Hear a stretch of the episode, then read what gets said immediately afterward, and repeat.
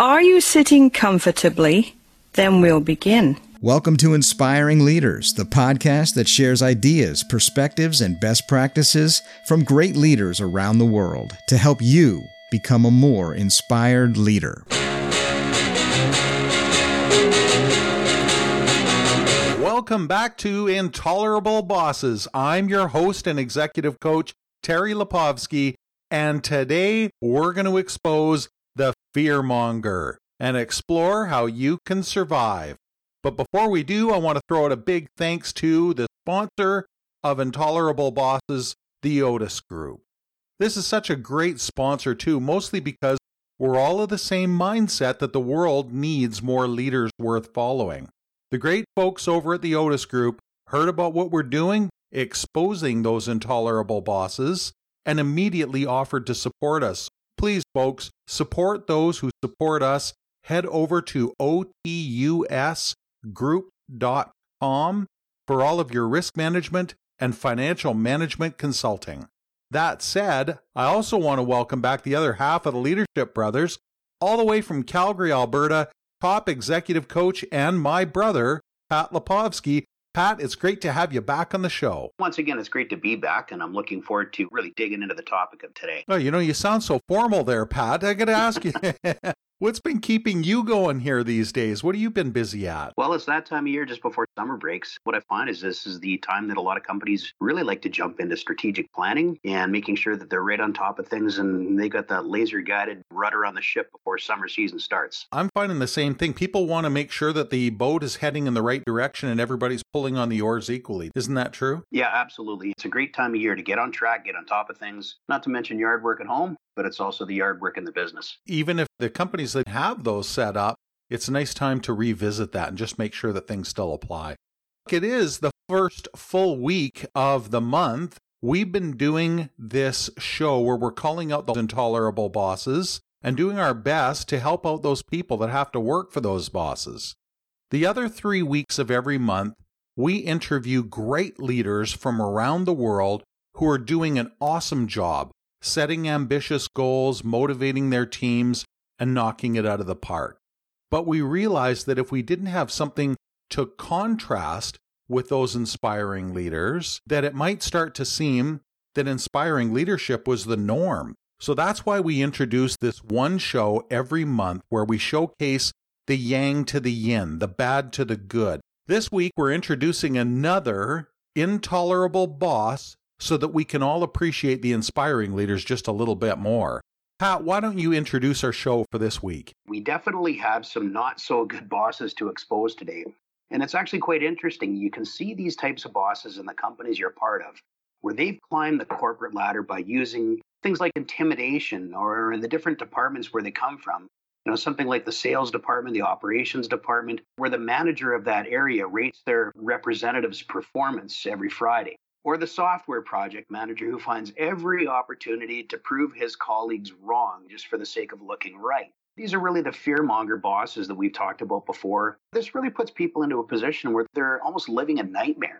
The fearmongering boss rules by intimidation and fear in an attempt to really get the results they want and keep an advantage over other people as they continue to climb the metaphoric ladder of the organization. And really, this is taking advantage of the people that, work for them, taking advantage of other people's perceived weaknesses, taking advantage some of the learning opportunities that they could go through. Fear from the fear mongering boss is the most primitive emotion that they have. I'm glad that you really focused in on that fear aspect of this. That really reminds me about the biological aspect. When our safety is threatened, there's actually a chemical reaction that happens in our brains. There's part of our hippocampus that gets triggered into what's commonly called an amygdala response, or maybe more commonly known as the fight or flight response. It's an automatic response that we really don't have a lot of control over, and it happens in the oldest, most primitive parts of our brains. Researchers believe that the early humans developed this response to protect them from things like attacks from saber toothed tigers, well, we don't have too many saber toothed tiger attacks in the offices these days, but the fight or flight response is still there and it's still automatic, way beyond our choices and our control. So, what happens when we are triggered with this fear mongering boss is that the amygdala floods our brain with cortisol, which is a hormone that prevents the executive functioning or logical thinking in our brain from happening in the prefrontal cortex. That's the region right behind your forehead. So, in effect, the brain is protecting us by prioritizing a survival mechanism. We either run or we start swinging. And it's pretty safe to say that fighting or running away are probably not the most effective strategy in boardrooms. But before we dig into our recommendations to survive a fear mongering boss, let's take a closer look at this intolerable boss style so that we know what we're dealing with. Yeah, I think you're tickling my hippocampus with this one. you know, fear is the most primitive emotion that we have. Yeah. And uh, you look in the old hierarchy of needs. If it was Maslow's hierarchy of needs, you see that it's really, really low on the bottom, Yeah, safety. just in terms of, yeah, safety. Now, you know, fear is the most primitive emotion, as we said. And we all know that some bosses abuse it for their advantage.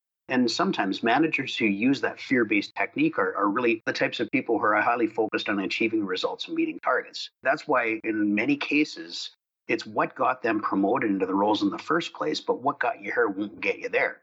It's really true. Kind of a catch 22 situation that happens in far too many companies. There's always a strong push for results from the executive levels. There's always that pressure from upward coming down. And that push for results really gets cascaded down the chain of command until directors are overly focused on deadlines, targets, which leaders that they need to push, and the supervisors that they need to really encourage. They need to push the same right down to the frontline managers and the staff under them who get crushed under that you think about the weight of all of that pushing has to just be something incredibly if it was a bunch of coal you'd make a diamond. But just really the pressure that's really faced by the people at the bottom. And really look at this. Fear can be a powerful motivator in the right context and in some circumstances it is appropriate if there's a significant make or break deal, like when risk is high, sometimes their directiveness is something that needs to come out. Make or break deals that have tight deadlines, significant risk associated with those as well. If that's the case, then I hope that everyone on the team within the companies that we work with understands the implication and pushes themselves to the max just to make sure that they get the job done, or in the old term, get her done. That's the modern equivalent to the saber-toothed tiger these days. And in circumstances like that, fear can be slightly healthy. As uh, you and I know, fear it's uh, can be a good thing in sport. It can be a good thing for the corporate athlete as well. The reality is that these do or die situations aren't common. If a boss is employing the fear monger tactics on a regular basis, at some point propagating fear really does backfire, doesn't it, Terry? You're reminding me of some of the stats that I've seen. The researchers out there are really confirming what a lot of us knew. And that is if you're relying on this tactic on a day to day basis, it's going to backfire. You're going to start seeing a lot of attrition. Few people can survive and thrive under a reign of tyranny before unhealthy amounts of stress. Then we start seeing those absences start to increase, followed by gossip from other people in the office, lower morale, and then you start seeing heads turning over and people turning over around the organization. So, why is it that office fear seems so effective for getting a job done? Unlike in the wilderness, where fear might be a life or death matter, office fear triggers angst about how we're perceived. And that makes us feel susceptible to manipulation or causes us to tolerate slights, and injustices. Fear is the most primitive emotion that we have. The default program of being a human is to look good and avoid looking bad. But when you've got a fear monger boss, that's pretty tough to avoid. Mm-hmm. But it's actually easier to get results in a culture where managers don't trigger the survival instinct. Without fear, you create an environment where it's okay to question the crowd logic show uncertainty about the path forward, or ask a basic question without that fear of backlash.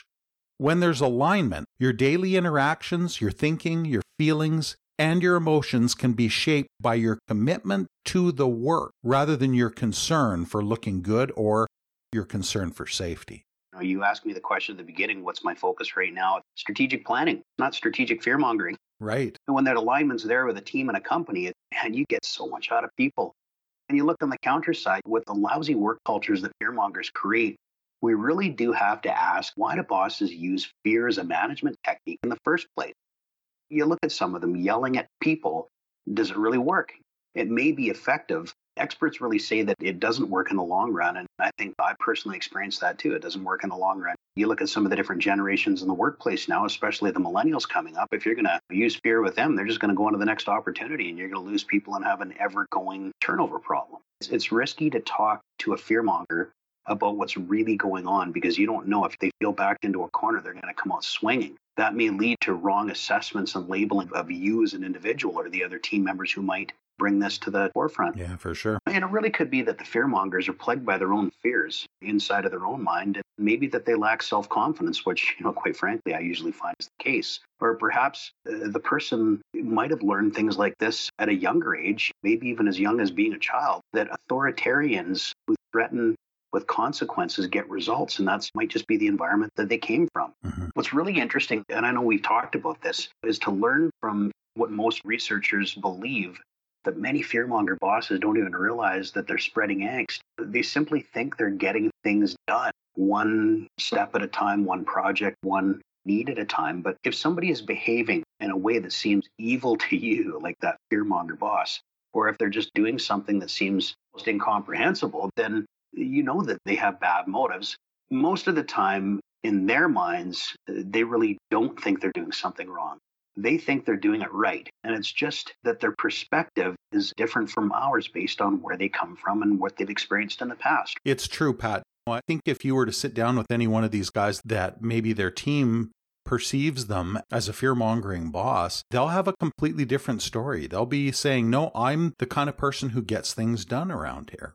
Now that we have some insight into the mind of the fearmonger, let's shift our focus for just a bit and explore some of the different things that people can do. Those people that have to work for a fearmonger, how they can survive. Fear comes from ambiguity, from not knowing. That's where a lot of fear comes from for people.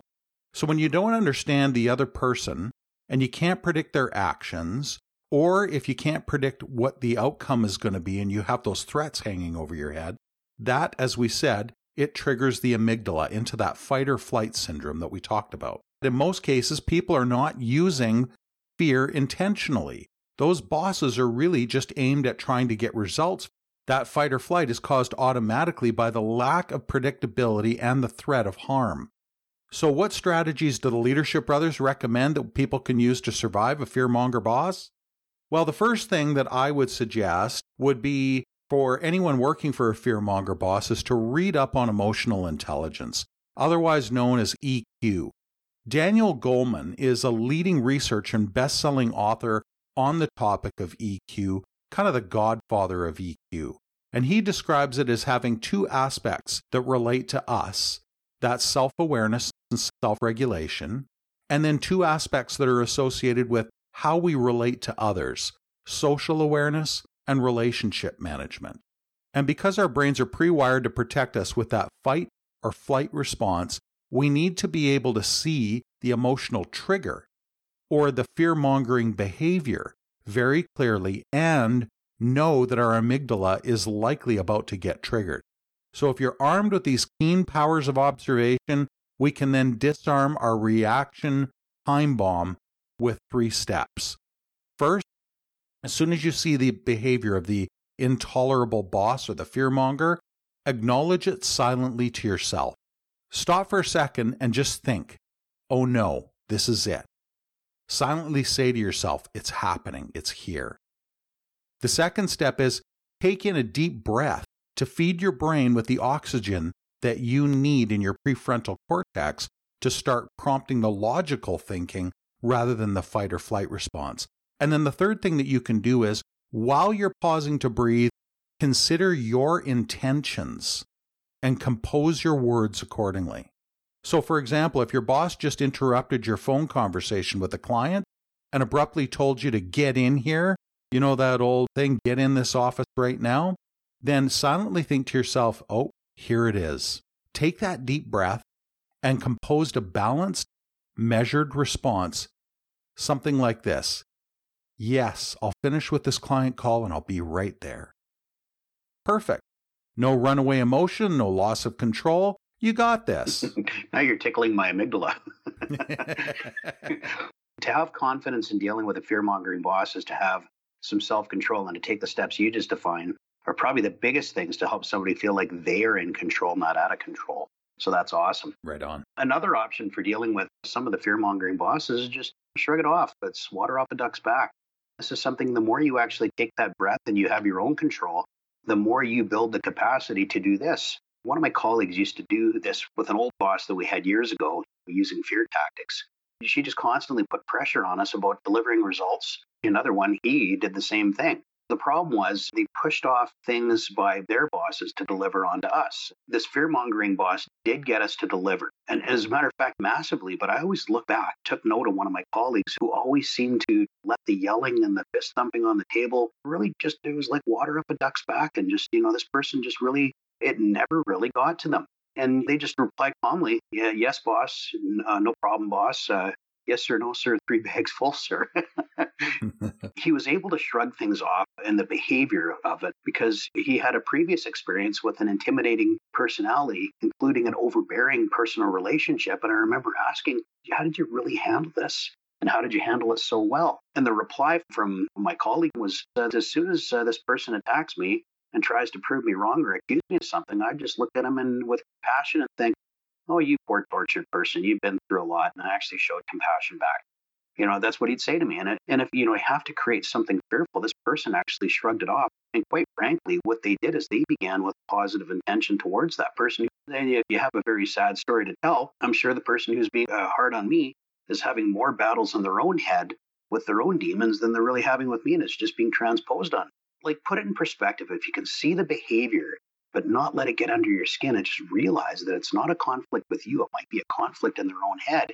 Then you're probably much better off, don't you think, Ter? I like the suggestion too about using a little compassion with somebody like that. I mean, if you see somebody who's using these tactics, these fear mongering tactics, uh, they've got some demons in their own closet. Just taking a look at them and think they've got some struggles that they're going through as well. And that's probably why it's rolling down to us. So just uh, keeping that level of compassion and that perspective, I think will help you to not internalize it so much, but to wonder what it is that you can do to help that other person. That's a really interesting point. And I think it takes a strong person to do that, but definitely something to aim for. Just make sure that you've got that positive intention and you're the person who's going to maintain who you are and not let them competitively beat you. There's another suggestion here, too, because we're also coming back to one of our former shows on intolerable bosses. This could be a case of workplace bullying. So, if the behavior in the fearmonger persists, the suggestion is really keep a detailed log of what's happening, including the times, the dates, the places, the dialogue, the people involved. Since you'll likely need all of this at some point if you do go to human resources or even you know, call the old fashioned labor relations hotline in many of your states and provinces, there's protection that's out there. Do this at home in a notebook make sure you keep your notes private, is what we're trying to say here. And avoid keeping electronic copies sent between people. You don't want some of this documentation to go astray and go into the wrong hands. Keep it as private as possible. And the notes could really help you recount what happened and prove that behavior was ongoing.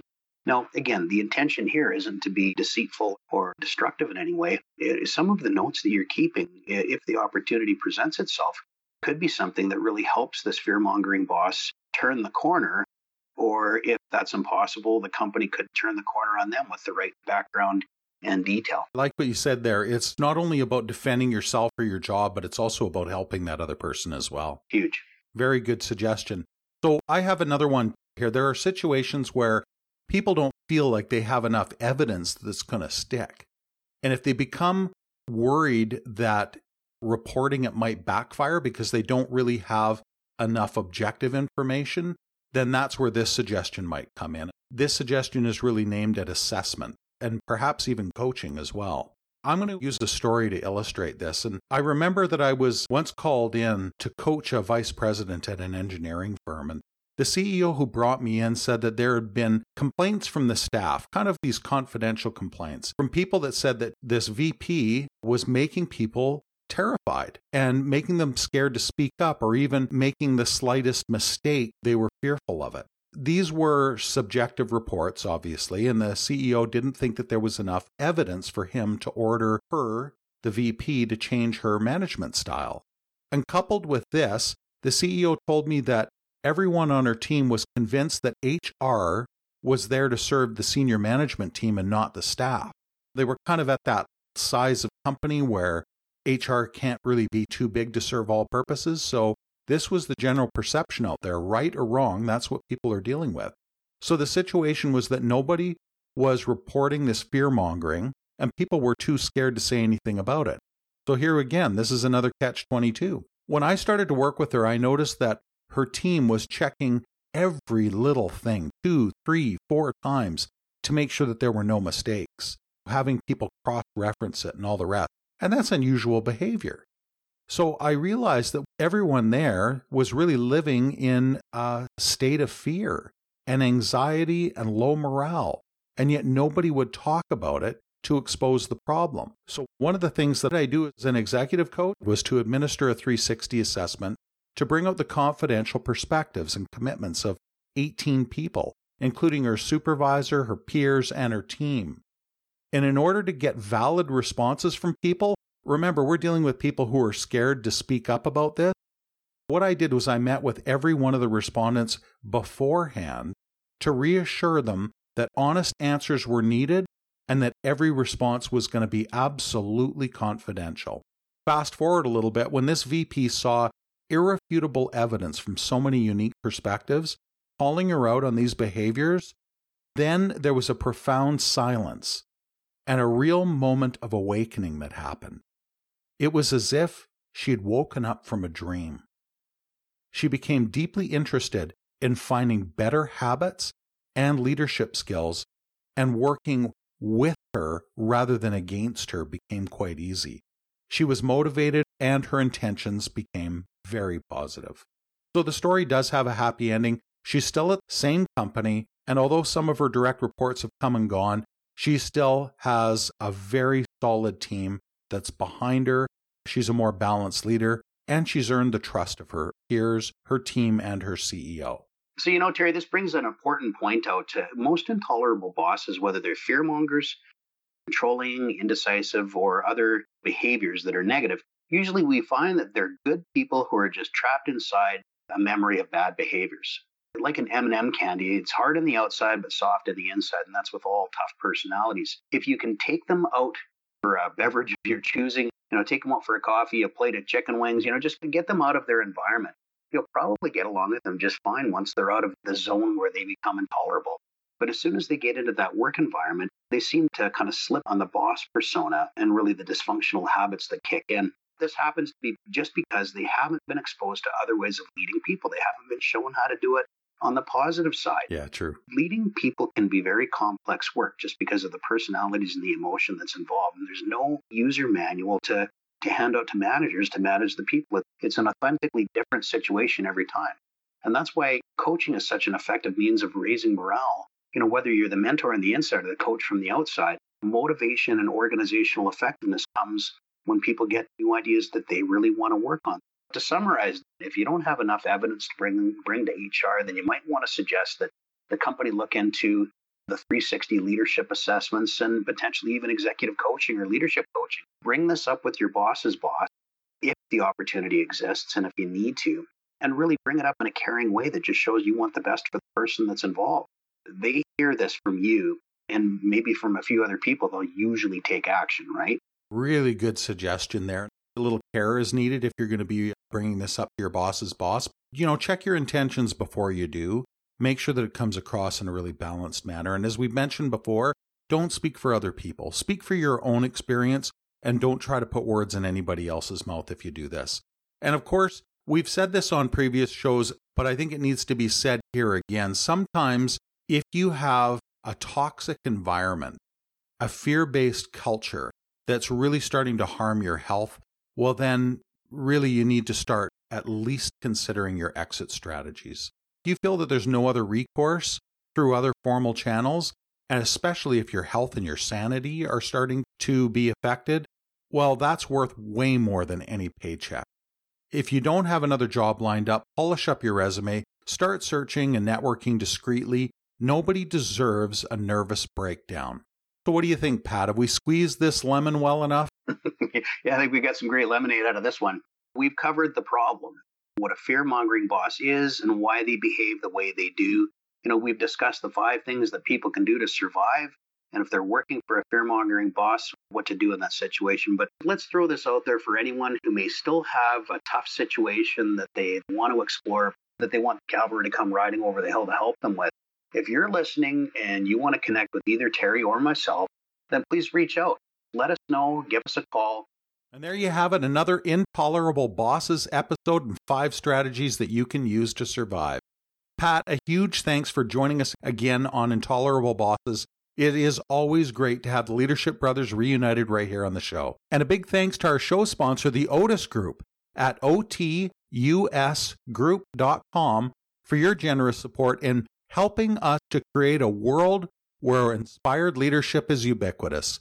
Folks, please support those who support us and head on over to otusgroup.com for your financial management, risk management, and virtual CFO needs.